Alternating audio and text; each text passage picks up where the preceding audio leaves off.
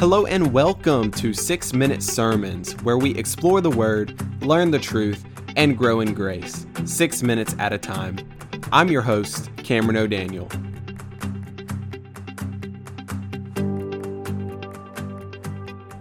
Second Corinthians chapter 1, verse 9.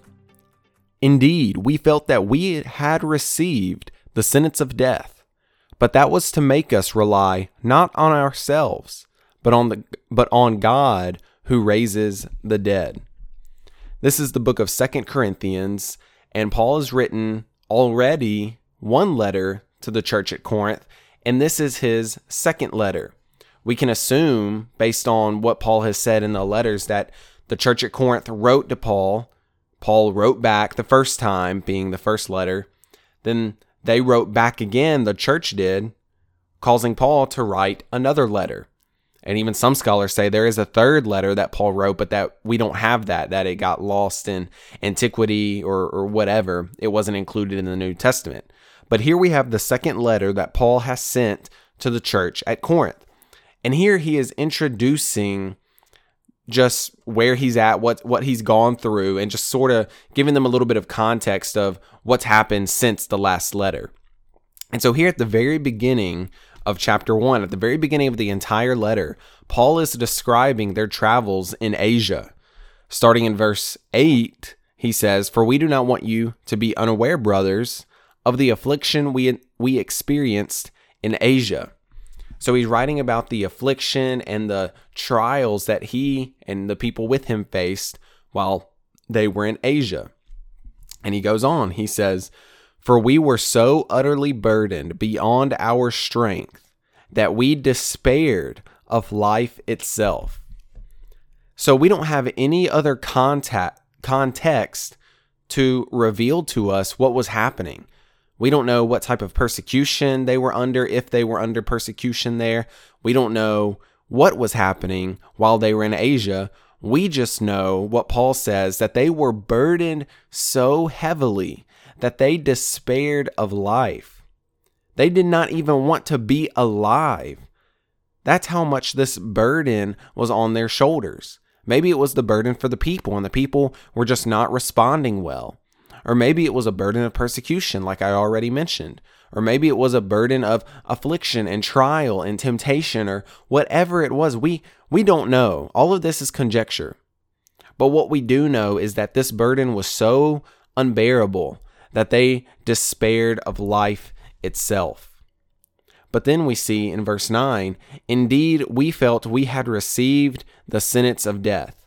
So here they're saying we, we believed that we were about to die. We believed that we had received the sentence of death. And this is not, I, I, I don't want anybody to be confused. These letters and these words that Paul is speaking, these this this is history. This is not just a spiritual book. It is a spiritual book, but this is a historical book. Paul was a real person. Jesus was a real person. These things that they went through were very real things. He's not just writing out of his head, oh, this sounds nice. I'm, I want to include this.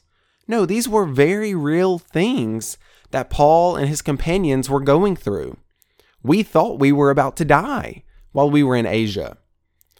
But, the middle of verse 9, but that whole experience, that experience of us about to die, thinking we were going to die, that was to make us rely not on ourselves, but on God who raises the dead. So he's contrasting here what they felt like was going to happen and what actually happened. They felt like they were going to die, but what actually happened is that they didn't die. They remained alive. They kept living. They kept breathing and living for the gospel and proclaiming the gospel. But the purpose and what they were going through in this trial and affliction and feeling like they were about to die, literally, it's not like, oh, I'm starving to death. No, this is, oh, I'm being persecuted to death, literally. I, I there's somebody wielding a sword against me. There's somebody trying to throw me in prison. This was real. And so they were on the brink of death.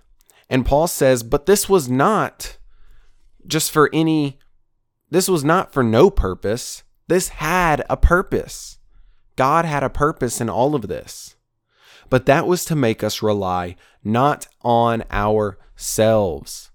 Paul is saying that, look, this trial and affliction that happened to us was purposed by God. It wasn't caused by God, but God used it to his purpose in order that we would not rely on ourselves. If it were up to us, we would have died. They, Paul says earlier that we despaired life.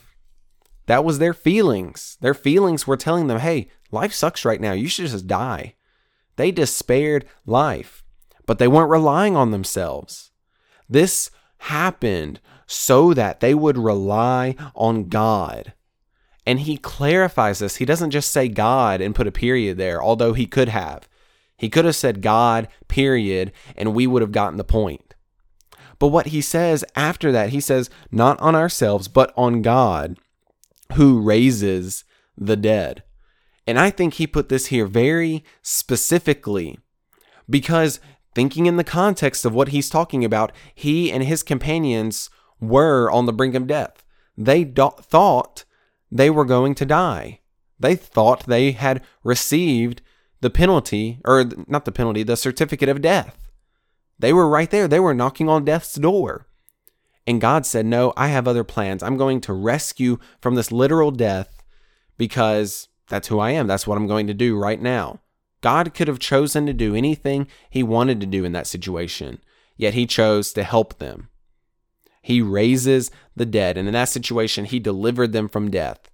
And in our spiritual lives, God, no matter what situation we're in, we all find ourselves in this situation that we are sinners, and God raises the dead there as well. Father, thank you for this day. Thank you so much for raising the dead, both literally but spiritually you raise the dead. Thank you so much for this truth. In Jesus' name I pray. Amen.